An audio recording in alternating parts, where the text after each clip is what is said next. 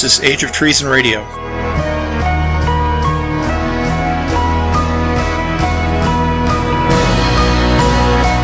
With your host, Tanstaafl.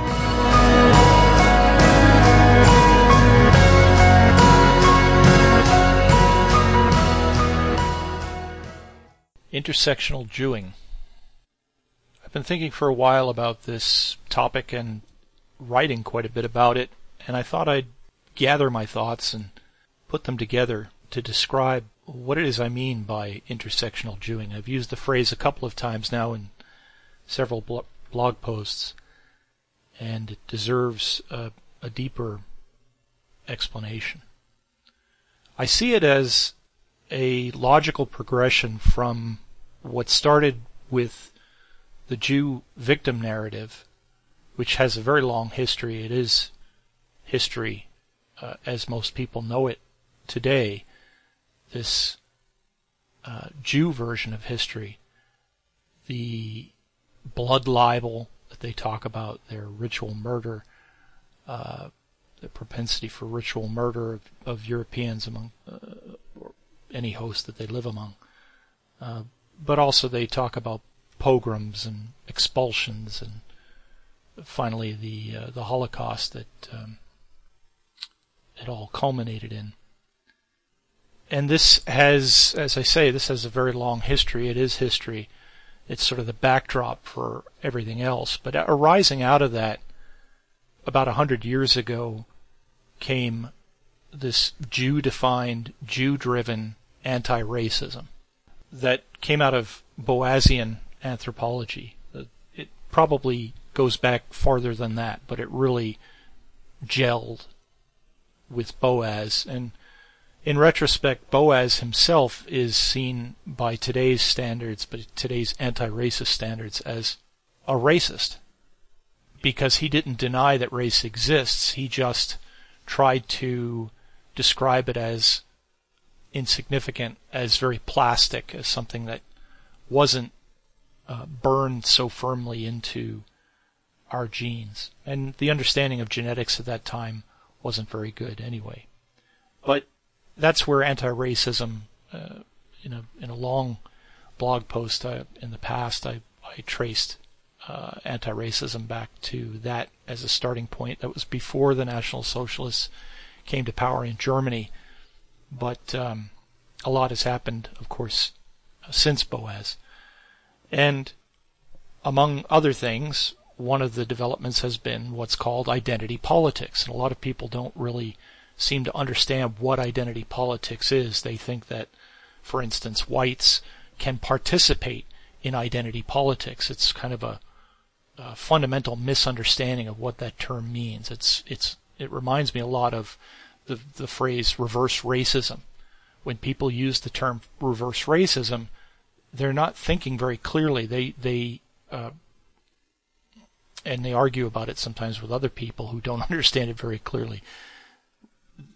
Baked into the definition of racism is that it is a white thing, that only whites can be racist. That's part of what the Jews have uh, created in that word. Uh, likewise, with identity politics, what does that mean? It's it doesn't mean everyone has an identity and everyone averse, you know, is uh, pitted against everyone else. Identity politics is specifically people of color versus whites. The people of color, and that means basically non-whites. It's just a euphemism for non-white. Are lectured and uh, informed, indoctrinated that white supremacism and white privilege and uh, basically that whites are, are evil and the enemy. That has now developed into something called intersectionality, and this is where we come to today's topic. This is uh, because it's a coalition, identity politics, of, of many groups against whites. Naturally, the different elements of that coalition squabble and and uh, uh, compete with each other for rank and and uh, a hierarchy uh, develops. And one example of this, and when it first came to my attention, what was going on uh, in this regard was uh, Occupy Wall Street several years ago, and what they called the progressive stack, which was this idea that uh, among the various groups that were playing identity politics, the, the victim groups, uh, that some victims were more victim than others, and that they got to speak first when it came time to line up uh, and decide who was going to to uh, speak in front of a group. It was uh, priority privilege was given to the supposedly less privileged or the greater victims.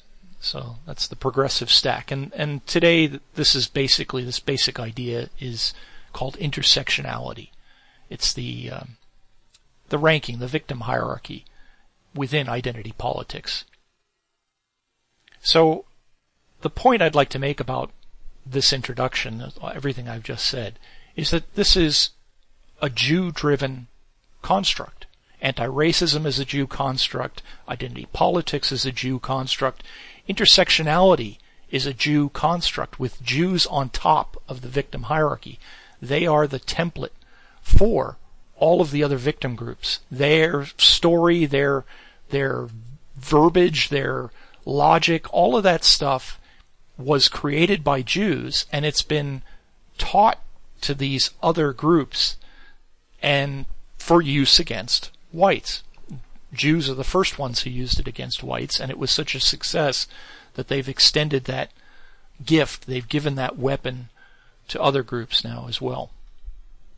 Some of the key words that you see in, in this kind of, um, it's also called critical theory, Frankfurt School, cultural Marxism, these things are all related and crisscross, uh, overlap keywords that you can see. In the old days, it used to be majority, minority. They made the distinction between majorities, uh, the majority culture, and it was a euphemism for white people and white culture, uh, and minority meaning non-whites, people of color.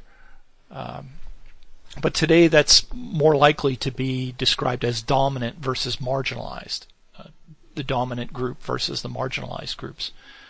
Uh, other keywords that you'll see is uh, oppression, uh, the the oppressors versus the oppressed, and uh, that victim hierarchy turns out to be you know who's who's been most oppressed by Whitey. Appropriation is another term that you'll see that uh, cultural appropriation, the accusation that whites are somehow stealing uh, culture. Uh, innovations from non-whites. It's an inversion of reality that this is one of the things that non-whites like to say when they're uh, in a university, which is a thing that whites created hundreds of years ago, and they know that they don't belong there. They know their own people could never build such a thing, could never dream up such a thing, much less build it.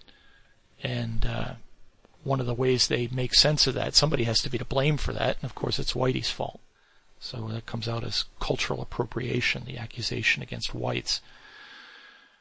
But intersectional Jewing, back to intersectional Jewing, what I noticed is that basically what it is in a nutshell is is the Jews Jew. They they do what Jews do. They defraud and, and lie and um, do their Jewing, and it harms other people. It harms white people uh, for the last 2,000 years or so. And ultimately, it ends up blowing back in, in some small part to Jews themselves. And that's what I call intersectional Jewing because the reaction that Jews have to that is, of course, they don't put up with it.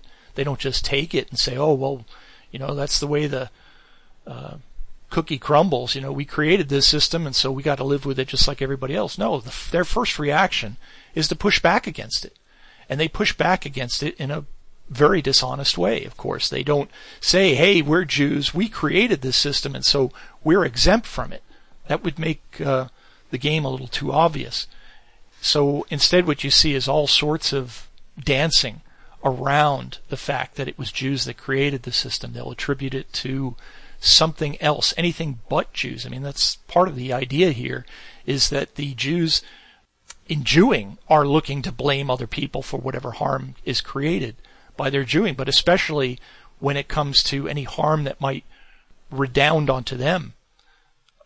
They want to stop it. They want to put an end to it, but they have to explain it in some way. They have to do explain why the system has to be the way it is for everybody else, but not for the Jews.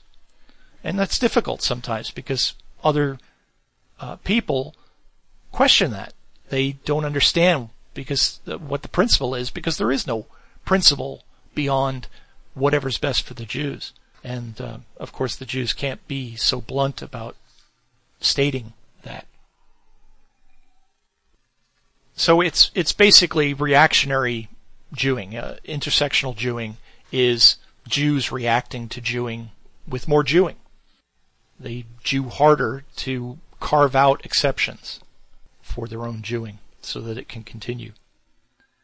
What I noticed especially, and, and this is where it really came to my attention as intersectional Jewing, was that it was a, a and I think this is the primary the primary form of it or the primary cause of it, at least most of the examples that I've been able to think of here and that I'll talk about, is that it's a clash of Jew narratives. That a lot of what Jews do is they create narratives. They they create words, ways of understanding things, ways of explaining things. It doesn't necessarily correspond to reality. It has to kind of describe what's going on, but most of the time it's a distortion of reality. It's a sometimes it's a total inversion of reality. In this case, the clash of the Jew narratives are the first narrative being that Jews are white. The the that narrative is what they used to infiltrate white society in the first place when there were no other minorities, certainly no visible minorities, not given any sort of power in our societies. They they were not allowed even Jews at one time were in various ways limited socially and politically uh, from various positions. Although I think that that's a bit overblown. That's uh, you fall a little bit into the trap of uh, seeing history from the point of view of the Jews. If you talk about how oppressed the Jews were at some time in the past, that they couldn't do this or they couldn't do that, I think that that's a misrepresentation. The, the reality is is that Jews throughout history have had special privileges. They've always been able to convince the leadership of all the various places where they've lived to first of all let them in, and then second of all give them special privileges. And those privileges take a lot of different forms, but uh, for one thing, protecting them from the populace, which the native uh, or the natural instinctive reaction to an alien people moving in next door to you is to resent it and to try and uh, push them back out again. Uh, and that's happened many times, but uh, usually because the Jews had some sort of an in with the leadership of the country, had already infiltrated the leadership, they were able to leverage that to to uh, have the military or the police, whatever the the king's men, uh, defend them. So that's the first narrative is that the idea that Jews are white. You can plug in German or French or Italian or you know whatever the nationality is if you want to be more specific about a time and a place in, in the past. Um, but this is something that prevails even to this day. And a hundred years ago, as I said, when anti-racism uh, first cropped up and, and became a, a very strong and obvious force in our society. It was an entirely white society, and supposedly Jews were white, and they were lecturing us about the evils of racism, uh, discriminating against other people based on race, as white people, as fellow white people. What that is clashing with now is a, a more recent development. It's recent and it's also old. It's most people don't see it this way, but it's it's the what I was talking about the Jewish version of history, the idea that whites are evil. There's a there's a double think going on here that Jews are white, but also that white people are evil, and that if you just listen to the Jewish version of history, listen to a Jew list off the litany of white sins sometimes about how uh, blood libel and pogroms and Holocaust and beyond that, the colonization uh, and and ethnic cleansing of other peoples. This is uh, Jews telling history, and they paint whites as the bad guy, uh, paint whites as evil, both for themselves and and toward other people. A lot of that is just whitewashing their own history.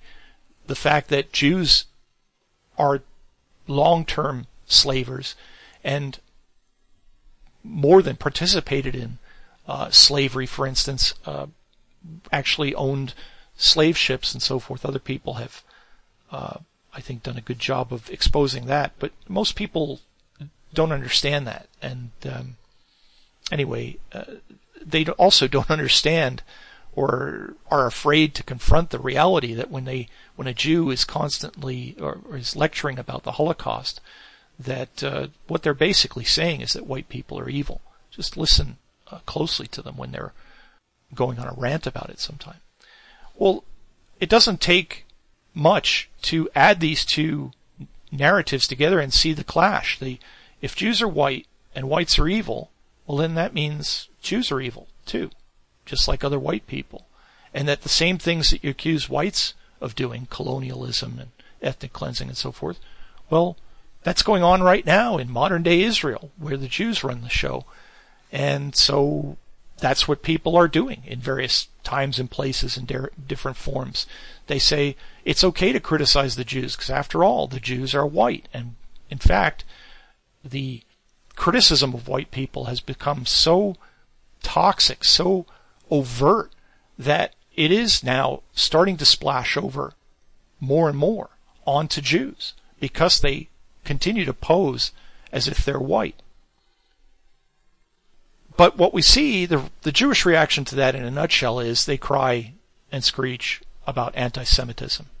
And because anti-Semitism is actually now codified in lots of countries' laws, that anti-Semitism is hate and hate is illegal, there are punishments for it, very real punishments. And that's part of the benefits, part of the privilege of being at the top of the victim hierarchy is that they've used their uh, power to get these laws passed in all of these different countries. These, you could say that the the white people who run those countries, if you want to uh, fantasize that whites still run those countries, just pass those laws out of the goodness of their heart. But that's not uh, the reality. The reality is, is that those the, the Jews basically have the power to have laws passed that favor them. You know, how exactly what the details are, what the history is, is probably uh, slightly different in every country. But um, you can see it's it's still happening uh, today. You can see the debate going on about whether um, uh, criticism of Israel is uh, is anti-Semitism and whether anti-Semitism should be uh, considered hate here in uh, or whether criticism of Israel should be banned in the United States. Um, so basically, this intersectional Jewing, a lot of what it is, is it's a clash of these Jew narratives that, that the idea that Jews are white, that whites are evil, and so therefore the naive goy would think, well, I can criticize Jews just like I criticize white people because they're white. But th- there's another element to it as well that I see which is the clash of the Jew narrative about race, the anti-racist narrative that race isn't real, race is a social construct, it's not genetic or biological, and the ongoing science that is uncovering actually the biological roots of race and contradicting the Jew narrative. And this is primarily the science that's making uh, various uh, discoveries in uh, having to do with DNA and especially um, ancient DNA, and uh, but also even the, the DNA of, of um, modern uh, peoples. And I'll I'll talk more about that maybe in another podcast. What the specifics are there. The incident that really brought this intersectional Jewing to my attention, that made me see the connection to um, among the various aspects of it. It was like it's almost like the elephant uh, parable, where I had been feeling the trunk and the legs of, of and the tail of the elephant and thinking these were all separate stories. But it was the evergreen Bret Weinstein incident uh, that that made me make the connection. And uh, let me explain in more detail that what Bret Weinstein is a, a Jew biology is evolutionary biologist at uh, Evergreen uh, University, um, somewhere in the Northwest U.S. And there's been this day of absence going on. It's typical identity politics. It's been going on for decades at that school. And what it is is the uh, non-whites started out as just blacks, but of course as the others all became people of color against whites, um, they would uh, grandstand for a day to demonstrate their allegiance to each other or whatever their their power as a group against whites, and would leave campus just to uh, go have a day of uh, feeling sorry for themselves and talking about how victimized they were and how powerless uh, they were and, and how whites were evil.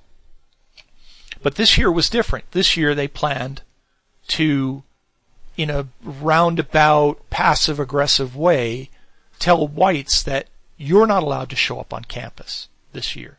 If you're an ally, if you if you um, sympathize with our oppression and you want to show that you're not an oppressor, you're not a racist, then on that day of absence, you shouldn't show up on campus. And Weinstein pushed back against that because he realized that he was seen as white because of the color of his skin. And after the Jews had been lecturing us for decades that race goes no deeper than the color of the skin, it's insignificant. Uh, this is what's happened. That, that Jew professors are seen as white and called white. And he didn't want to be forced not to show up. He, uh, to make a long story short, you know, it's, he's an anti-racist. He's on their side with the, the non-whites but he doesn't like taking orders from them. He doesn't like being bossed around by them. This is uh, this has to do with the the victim hierarchy. Jews are on top. Jews are the ones giving the orders. And when the non-whites other than Jews start giving orders, and that's what seems to have happened at, at Evergreen. These um, uh, niggers, basically, I think, uh, in charge of the uh, the local group there, uh, started barking orders at the Jews, and this is what has caused uh, Weinstein, Weinstein to uh, to push back at Evergreen. Uh, it was actually his brother on Twitter who tweeted something that specifically called my attention to intersectionalism, and uh, that was a tweet that said something about uh, "I will not pay the intersectional protection racketeers." And it occurred to me then that you know, uh, uh, you know, here's this uh, Jew talking about, uh, you know, describing what's going on as if um, as if Jews had nothing to do with this, as if it's somebody else doing this to the Jews, and uh, using the word intersectional, which I had been only peripherally aware of up until that point. So I went and looked into it a little bit more and that's when it clicked, and I realized, boy, this is not just this situation where a Jew is being uh, slightly impacted by decades of previous Jewing uh, and screeching uh, and and point, painting himself as a victim. Uh, but it also explains a lot of other similar things that I've dealt with recently, and also stretching back into the past, things that I had uh, looked at and talked about previously. One of the examples that I um, could think of right away, even even uh, as I first realized it, was Ezra Levant. This is the Rebel Media, the Jew who runs Rebel Media up in Canada. Um, I first heard about him, I don't know, five, six years ago. Maybe it was even longer than that. He was a, a champion of free speech in Canada. What was he doing?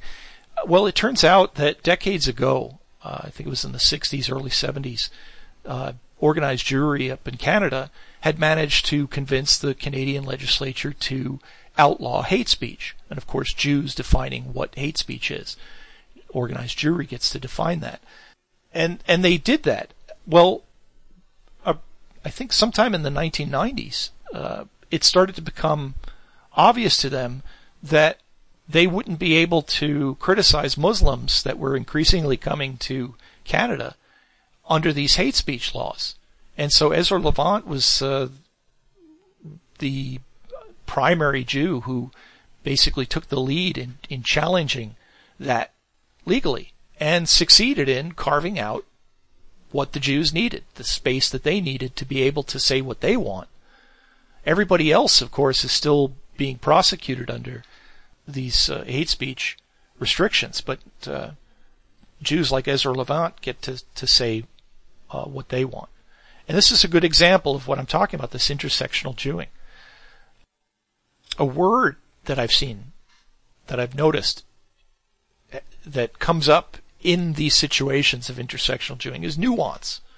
I, Weinstein himself used it in a long interview where he was um, basically complaining about how, you know, he was trying to explain without explaining it that uh, I'm a Jew. I'm on top of the victim hierarchy. I should be giving the orders here. Jews created this system. And uh, to see us be accused of being racist is just ridiculous. It's, uh, you know, uh, so he was using the, the word nuance to describe himself, that he, you know, his own dancing around this whole issue of not being able to say it, not being able to plainly state it like that. And then I noticed um, another Jew student of his in some more recent video used the term as well for in the same context. And then I noticed uh, uh, Diana Fleischman, an evolutionary psychologist, in an interview that she was giving with some uh, leftist who uh, had to be convinced that she wasn't a racist, uh, that she wasn't a white supremacist, and so forth. She sent various signals, including talking about Jews. The conversation was about um, human biodiversity, primarily um, recent developments in this, what I uh, mentioned earlier, the the fact that white science continues to grind on and reveal the reality of racial differences and, more, uh, and that this is contradicting the uh, Jew narr- anti-racist narrative. Um, and so she is one of the Jews that's embroiled in this and and uh, basically trying to make sure that this doesn't somehow backlash onto Jews. And so she describes herself and her situation and the frustration she feels when she tries to basically deal with the accusations that she's a racist. She uses the word nuance. So it's just a like those other key words that I mentioned, the uh, oppression and appropriation and marginalized and so forth that that you hear from the the original Jewing side of it. When you hear the word nuance, you're hearing the the counter Jewing to the original Jewing. You're hearing the the intersectional Jewing. I thought a little harder about it, and I realized that uh, years ago, uh, in fact, when I was first waking up to the Jew problem, um, it was in interacting with a Jew named Lawrence Auster that uh, helped wake me up. And he was himself basically an intersectional Jew. He he was um, uh, how can I describe it? I, I, rather than try to describe what he was and what he does, I've, I've written so much about him. I'll just link a couple of things in the post for this uh, podcast. But uh, basically, it, uh, it, all came down to a point of um, he had this favorite way of describing his philosophy and, and his major realization. He called it Auster's first law. It was his first law of majority minority relations in liberal society. Right? So he used to describe all of the problems of society as being caused by liberalism and liberals. And it was very simplistic. Basically, if anything happened during the day, some news item came up, he would write some long blog post about it, uh, describing how it was really liberalism that was to blame. I mean, it was cartoonish, but he would split hairs and and uh, uh, make the distinction between left liberalism and right liberalism, and it, was just nonsensical. What I finally ended up realizing was uh, his law, which basically was this idea that the worse a marginalized group or the worse a group behaves, the better liberals have to treat them. That this explains how our society works. That our government treats blacks with such deference because they behave so badly. And he applied it to Muslims as well uh, to explain why these alien, violent Muslims were being allowed into our countries, and then once they were in our countries, being given uh, government funding and and uh, special deference by the media and so forth. It was ridiculous. In retrospect, knowing what I know today, I can't believe that that even flew. But at the time, it sounded actually uh, stronger than anything that you could hear from Rush Limbaugh. It was stronger than anything you'd hear from Sean Hannity or any of the other conservative uh, pundits in the mainstream media. Uh, Auster was out there doing his intersectional Jewing uh, on the boundaries, uh, sort of anticipating that people were not going to be happy with the Jewing that was going on. This this anti-white regime that was becoming more and more obvious. And so he was looking for ways to explain it away, to blame it on liberalism, for instance. And what happened was finally when it came to a point was I realized that his stupid first law applies most of all to Jews. Basically, I realized that it's Jews at the top of this victim hierarchy. I didn't uh, understand the same way I understand it today, but I that's basically what it comes down to is that it's you know this who behaves worst of all and is treated best of all are the Jews. And of course, he flipped out uh, once I pointed that out. It, it, it, was as if he hadn't thought of that himself. But uh, again, in retrospect, I don't think it's because he didn't think of it himself. It's just he thought that that was unspeakable. And uh, I've noticed a lot of um, Jews like this that are on the boundaries, basically trying to provide explanations for what's wrong with the world that in a way that it doesn't have to do with the Jews, um, that they describe very well the symptoms of what's going on. And a lot of it fits the Jews better than whatever group they happen to be describing at the time. But it's like they have either a mental block or they trust that other people are not allowed to point it out because that would be anti-Semitism, and they know that anti-Semitism is basically uh, it's stronger than racism. You know, accusing somebody of racism famously will shut them up, but if you accuse them of anti-Semitism, even people who wouldn't be shut up by racism will be shut up uh, for the most part. It, that's less true maybe today than it was back then in, in uh, years ago when I was uh, learning these lessons in interacting with Auster. Uh, a few years ago, I remember uh, I did a series of podcasts focused on liberalism. What is liberalism? After I had shaken off Auster's bullshit, uh, several years later, I thought, well, let me go revisit what liberalism really is. I mean, what are the roots of it? And try to understand all the different elements of it. And one of the uh, focus podcasts I did on it was uh, about liberalism as a suicide pact because I had noticed this, this phrase that liberalism is not a suicide pact, or the Constitution, which is sort of the founding document of uh, the most famous uh, document of liberalism, it is a common phrase, and I traced it back to just in the wake of World War II and a Supreme Court decision that was um, Robert Jackson was one of the justices on the court at the time. He had been uh, head justice or lead uh, prosecutor uh, on the Nuremberg uh, trials uh, in the wake of World War II.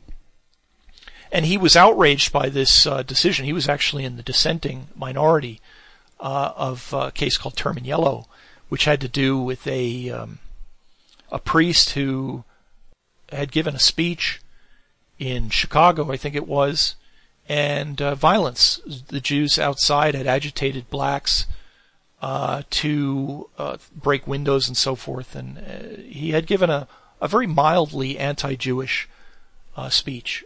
So I'll link that as well. You can see it. there's really it's very weak tea. But what happened with the decision was, um, in his dissent, uh, again, you know, basically upholding the fact that uh, Yellow should have had the right to uh, speak and shouldn't have to pay damages to the city of Chicago for for the damage that was done. Jackson said uh, made the argument that uh, basically liberalism's tenets shouldn't be followed so strictly that it threatens the Jews. That's my um, interpretation of, of what he meant when he said you know, liberalism is not a suicide pact, because it wasn't about the our society being uh, threatened by it. It was about the Jews being threatened by speech that was critical of, of the Jews for what they were doing to our society. I mean, that's the the uh, outrageous thing about it is if there was any threat to our society, it was Terminiello was pointing it out that it was uh, the Jews had a lot to do with it and um, were behind it. And uh, Jackson's position on it was that oh no, the Jews are the ones who are threatened. When you, and this is typical of uh, Jews when they screech about anti-Semitism. If you criticize the Jews for causing harm, the Jews aren't treated like criminals. You're treated like a criminal. You're treated like a hater, an anti-Semite, a racist who wants to gas all the Jews. Uh, and you're the one who is uh, prosecuted and persecuted for speaking out like that. This saying about uh, liberalism is not a suicide pact is interesting. That was decades ago. Today, people like to say that liberalism is a suicide pact, that it's suicidal that the suicide of the West, that the suicide of, of Europe is due to liberalism, because liberalism is suicidal. And um, that's why it's interesting to trace the, the roots back that it has to do with the Jews, and it, it really is intersectional Jewing. Again, the Jews created and and watered this plant that grew into what is today called liberalism. This this idea that white people basically have are responsible to create a society which is safe for everyone but ourselves. It, that's one way I would describe the contemporary uh, zeitgeist. What what um, Auster's first law was supposed to be, be about. Well, who is on top of that? It's the Jews. That didn't happen by accident. They had an act. They played an active role in putting themselves there.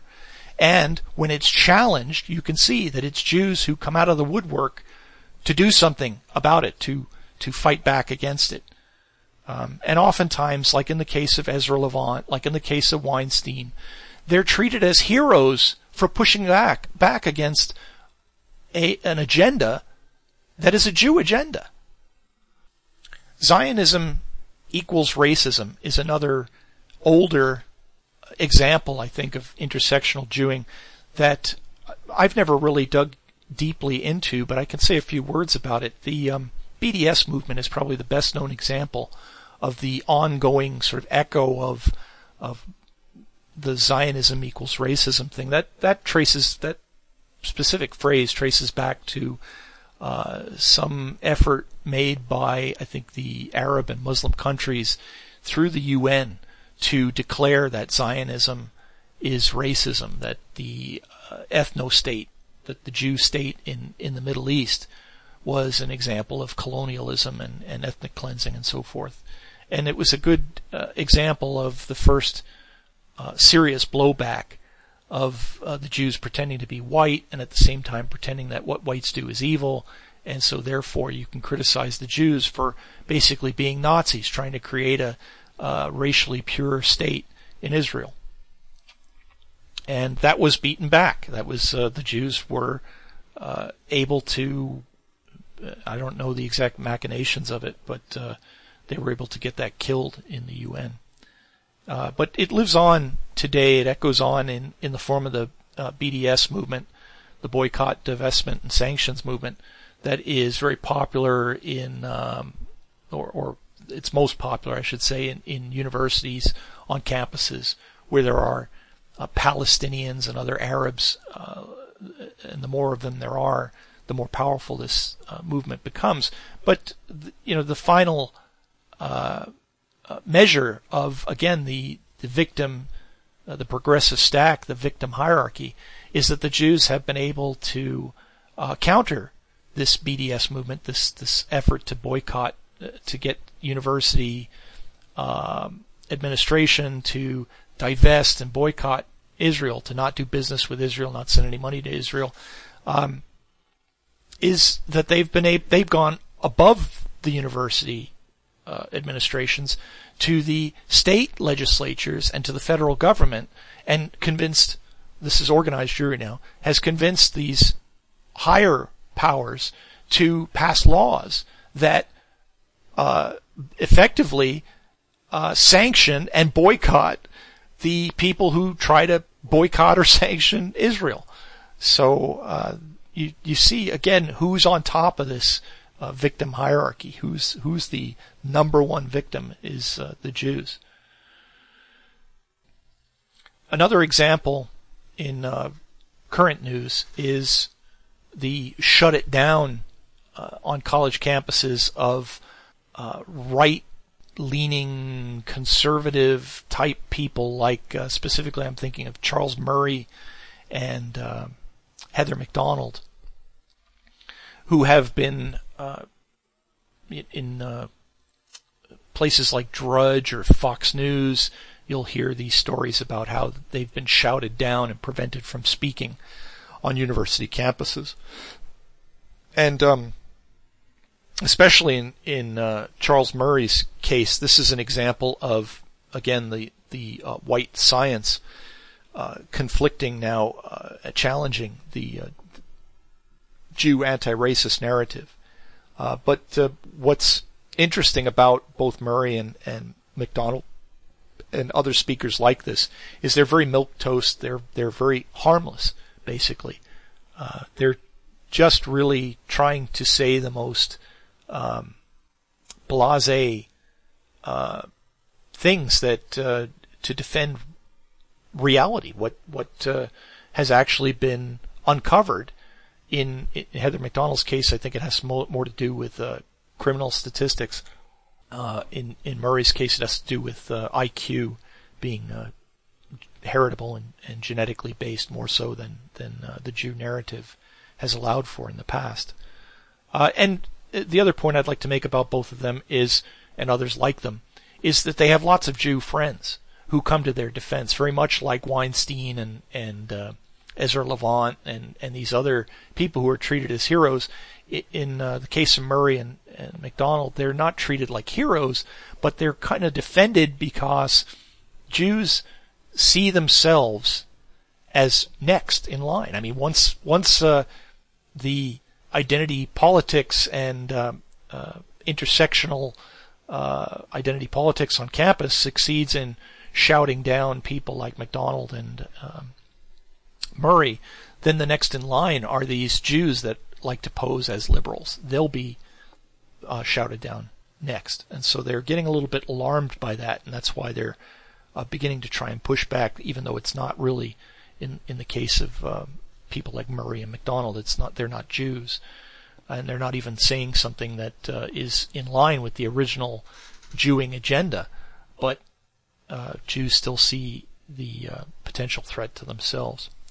Another recent thing that I, I did write extensively about was uh, the Rachel Dolezal and uh, more recently uh, Rebecca Tuvel incident. again on Tuvel was on campus. She was writing about Rachel Dolezal. Dolezal was uh, that white woman who has been posing as black for a decade or more, working for the NAACP, and uh, it, it uh, the news on that broke. She was revealed because she had been crying about uh, being a victim of hate, and um, I, I forget exactly how it came out that she was actually born white, had white parents and everything uh, and had just frizzed up her hair and got uh, extra tan.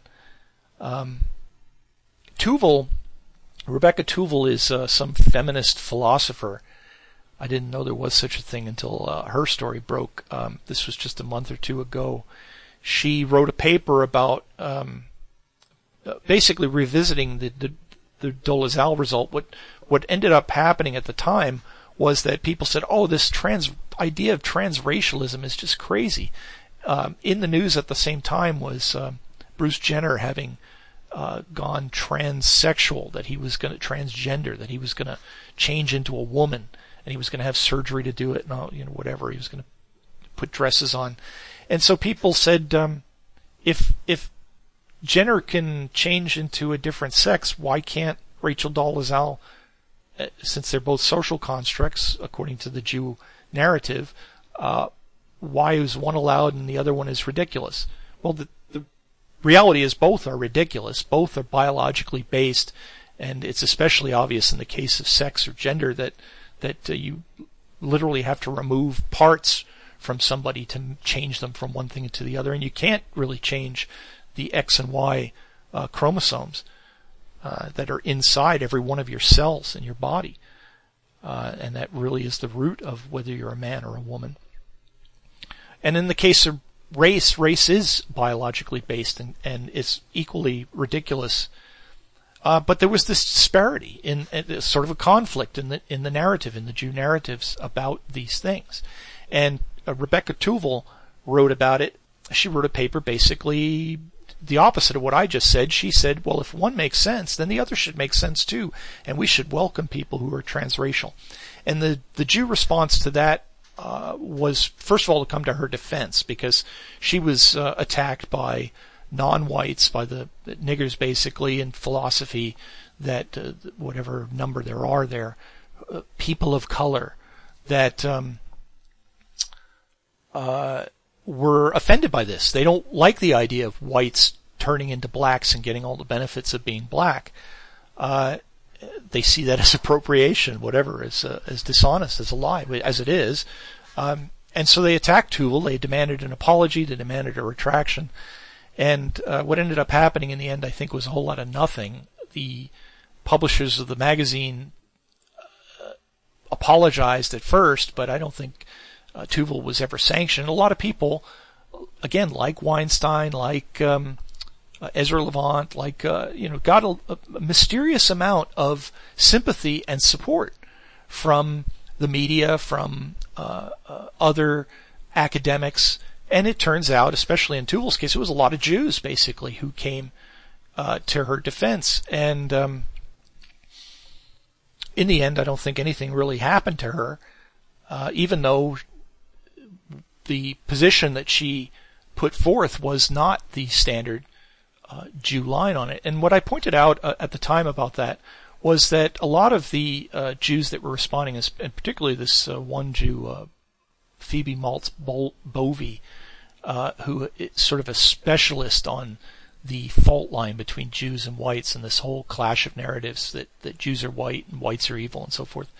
the the Jew, the privilege, the white privilege clash that if whites are privileged and Jews are white, then then Jews are privileged too and they have Jew privilege. And uh, anyway, uh, she her argument was that transracialism is just non-existent.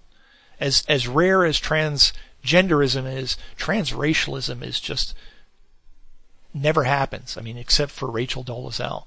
And the funny thing about that was, I think she understands that Jews actually are transracial. This is the trick that I've been pointing out for years. This what's called crypsis uh, passing as white. Uh, that's basically the idea of transracialism is just a new name for what used to be in the in the past and sometimes still is called passing. It's you know pretending to be something that you're not. And in the case of Jews, pretending to be white people is what they've been doing for centuries, millennia. They've they infiltrate. Say, hey, we're just like you. We're you know uh, we're no different than Germans. You know, so you can't exclude us from Germany. And uh, this is a pattern of behavior that they've been uh, doing. It's a it's sort of a key to how they do what they do. It's not everything that they do. There are Jews who Jew openly as Jews, uh, but a lot of what goes on, uh, a lot of the most, and it's hard to say how significant it is, how how uh, much of it is is this because it is hidden. Uh, it's it's unknown. But uh, I think one thing that's safe to say is it's it's more significant than most people appreciate. another concept or uh, phrase I've used uh, in the last uh, year or so is alt Jew and the alt Jews media. And by that I mean these um, supposedly reactionary or, or uh, these these people who rise up and they've got criticism of the current system. They want to, you know, they they present themselves as dissidents of the of the current system. One of the best and recent examples of this is a, a whole group of people that actually gave themselves a name was Neo Reaction, which um, back at, at, the time that was going on, I remember calling them uh, JRX rather than NRX. Because what I noticed was, and, and what I called it at the time was the Jude reaction to Jewing, which is basically this intersectional Jewing. It's, uh, again, I saw that as a pattern then, but I didn't really put it together with all of these other things that were going on. I see it now in retrospect, how it's connected. And I even described it in very similar terms, the Jude reaction to Jewing. Uh, because, and that's why I call it alt Jew, is, is the system, the current system is Jude. Top to bottom, end to end, it's Jews calling the shots. And what these alt Jew people want is they just want to tweak the system in some way. They don't like this or that aspect of it. They don't like being forced to live with niggers next door or Muslims. But they don't have a problem with Jews. And they don't want to see Jews removed from power. So they're just alt Jew. Jonathan Haidt is a Jew. He's uh, in academia, a social psychologist, talks about morality a lot. He's uh, created an organization called the Heterodox Academy.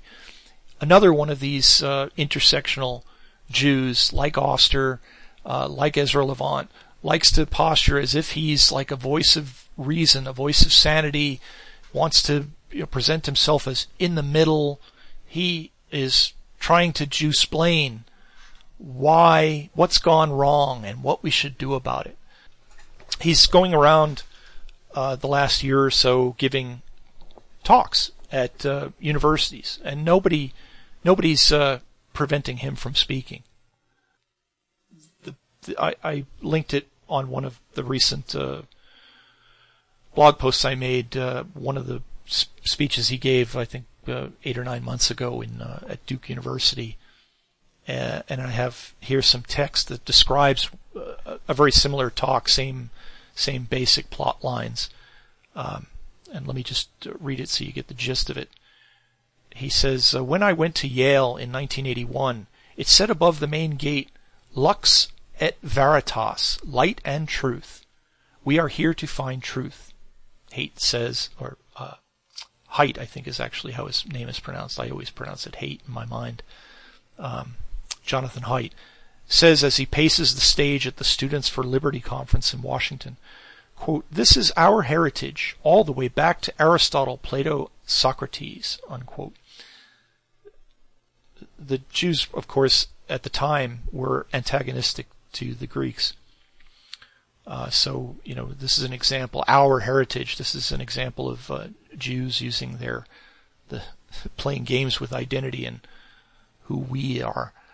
Um, but the pursuit, he continues here, but the pursuit of truth is being supplanted by a new mission, he warns, the pursuit of social justice. He paraphrases Marx, quote, the point is not to understand the world, the point is to change it.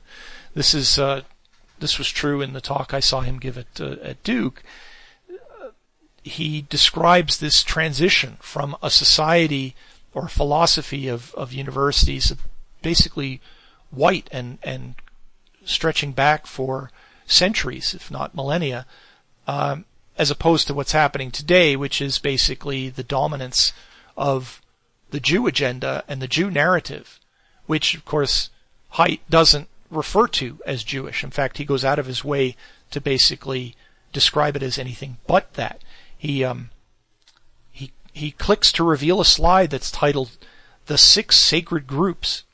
The big three, according to Haidt, are blacks, women, and LGBT. The other three, in another slide, are Latinos, Native Americans, and disability. The list of sacred victims, he says, is growing. Among the newly sacrosanct are Muslims, transgender, and Black Lives Matter. This is very similar, very reminiscent of what Auster was doing a decade ago, uh, telling these stories about this victim hierarchy and just writing the Jews out of it, leaving the the uh, architects and the and the the template for the whole thing out of it. And the, finally, the uh, the most recent item that's come up in the news, and I'm sure there'll be many more in, into the future, uh, because this is not um, uh, this is a long time brewing. Uh, this uh, Jew agenda, of decades and decades now, and uh, this this need to push back on it in certain ways that impinge on Jews is just going to continue. It's maybe even going to get worse, more obvious. Uh, but the most recent example from the news is this Dykes versus Kikes thing. Is some march in Chicago, some feminist march where um, somebody with a rainbow flag with a, a Star of David on it was asked to take it off or leave because the Star of David was seen as a symbol of oppression. And uh, the Jews flipped out about that. And one of the best examples of an intersectional Jew, what I, I think of as the uh, sort of intersectional Jewing personified, came from uh, Jamie Kirchick, who's a, a, homosexual Jew who likes to posture as if he's a Republican. Of course, that was true up until Trump uh, became the nominee, and he flipped out. Kirchick uh, flipped out about that, and uh, you know became one of the most strident uh, never Trumpers.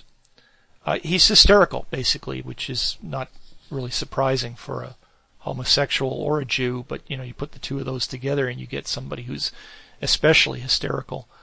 Uh, in the article, um, I'm not going to bother reading anything about what he had to say about it, but uh, you know, basically, it, it, it comes through pretty clearly that, um, but although indirectly, he complains about it as if Jews are now being at, at the bottom of the the uh, pyramid or at the bottom of the hierarchy, that they're being treated like dirt. You know, and the reality is is that uh, they're at the top. That the whole reason he's able to write an article complaining about it is because he sees himself at the top. The the the uh, he has the authority as a Jew to say the, how things should be structured. Uh, one of the phrases that came out of um, this incident, though, that I ran across for the first time was called pinkwashing, which is this idea that um, Jews and and Israelis celebrate uh, homosexuality as in an attempt to uh, I don't know uh, cover up their their other dastardly deeds, the ethnic cleansing of Palestinians, for instance, the the things that they're doing uh, in Israel. I thought that was interesting that they, they call that pink washing because it reminded me of the, the term whitewashing, which I've been using since the beginning of the, uh, I think just before Trump's inauguration, when I noticed that, uh, you know, all of these Jews screeching about what a white supremacist, white nationalist, neo-Nazi Trump is and his administration, uh, Steve Bannon and Stephen Miller and all these other people uh, in the Trump administration, uh, it was just so insane. Uh, what I realized is that, like most of the time when Jews screech about anti-Semitism, it's to cover up their own crimes. They screech about being harmed themselves collectively in order to distract attention from the fact that they're screwing other people, that they're harming other people. And in this case, you've got the Trump administration, which is more conservative than anything ever in the past, any previous president. Trump is over the top supportive of Jews and deferential to Jews and doing whatever they tell him to do, basically. Uh, and this calling him a white nationalist, racist, neo-Nazi bigot uh, in in such an over-the-top way is is a way of whitewashing all of the Jews around Trump, Jewing so intensely. So I saw that also here in this Dykes versus Kikes uh, thing, the the Dykes when they were criticized by Jews for ejecting the Star of David flag, uh, they had it, they made an official uh, uh, response, an official statement in response to that criticism, and it reads in part. Zionism is an inherently white supremacist ideology. It is based on the premise that Jewish people have a God-given entitlement to the lands of historic Palestine and the surrounding areas. This ideology has been used to justify dozens of laws that discriminate against Palestinian citizens of Israel, segregated road systems in the West Bank, and forced removal of Palestinian families from their homes in order to make way for Jewish only housing, among other violent and discriminatory practices. We recognize that Zionism is not synonymous with Judaism, but instead represents an ideology that uses legacies of Jewish struggle to justify violence that phrase legacies of Jewish struggle is basically an acknowledgement that Jews are the template, the creators of this victim hierarchy. They are the first and foremost victims. And, and a couple of things about this. First of all, the Zionism being an inherently white supremacist ideology, it seems like a non sequitur. What does this have to do with white people? This is about Jews, and even the dykes writing this paragraph of text know that it's about Jews, and they're listing all of these things that Jews are doing in Israel as their example of white supremacist ideology. What it has to do with white people is it's whitewashing. It's an example of basically saying that what Jews are doing is bad because they're white people, or under the guise that they're white, is, is a way that critics of Jews feel able to criticize Jews. They can express their criticism of Jews as long as they pretend that the Jews are white and that the criticism is based on their whiteness or being like white people.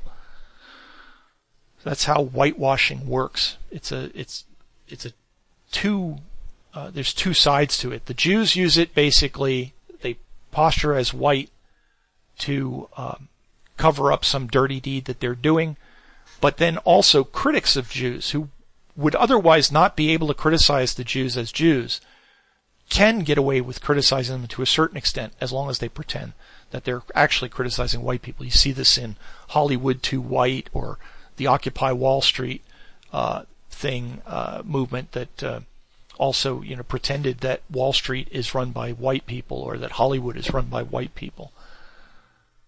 You know, in reality, of course, Zionism is Jew supremacism. That's even a better way of putting it than than uh, calling it racism as I said, the, the term racism is inherently anti-white. It's it's a term that's only really used against white people.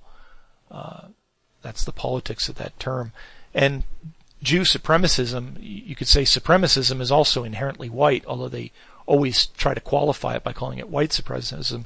So by calling it Jew supremacism, I think that really gets at what it is. I mean, and Zionism is not just nationalism for Jews. A lot of white nationalists seem to um, misunderstand, uh, maybe deliberately. Zionism is something way above and beyond any ordinary nationalism. Uh, what Zionism is, is not just that Israelis get to run their country and have a sovereign country for Jews in Israel, but it also means that Jews have positions of power in every other country on the planet. And if they're somehow barred or prevented from having that, those positions of power or, or even criticized for what they do once they get those positions of power and start directing resources and uh, directing policies of those other countries to benefit Israel and Jews in Israel, uh, you see the power of Zionism. Those the people, the critics, are the ones who are treated like criminals, not the Jews in your country telling you what you have to do or what funds have to be uh, sent or what what country your military has to uh, go invade and punish for the benefit of the Jews in Israel.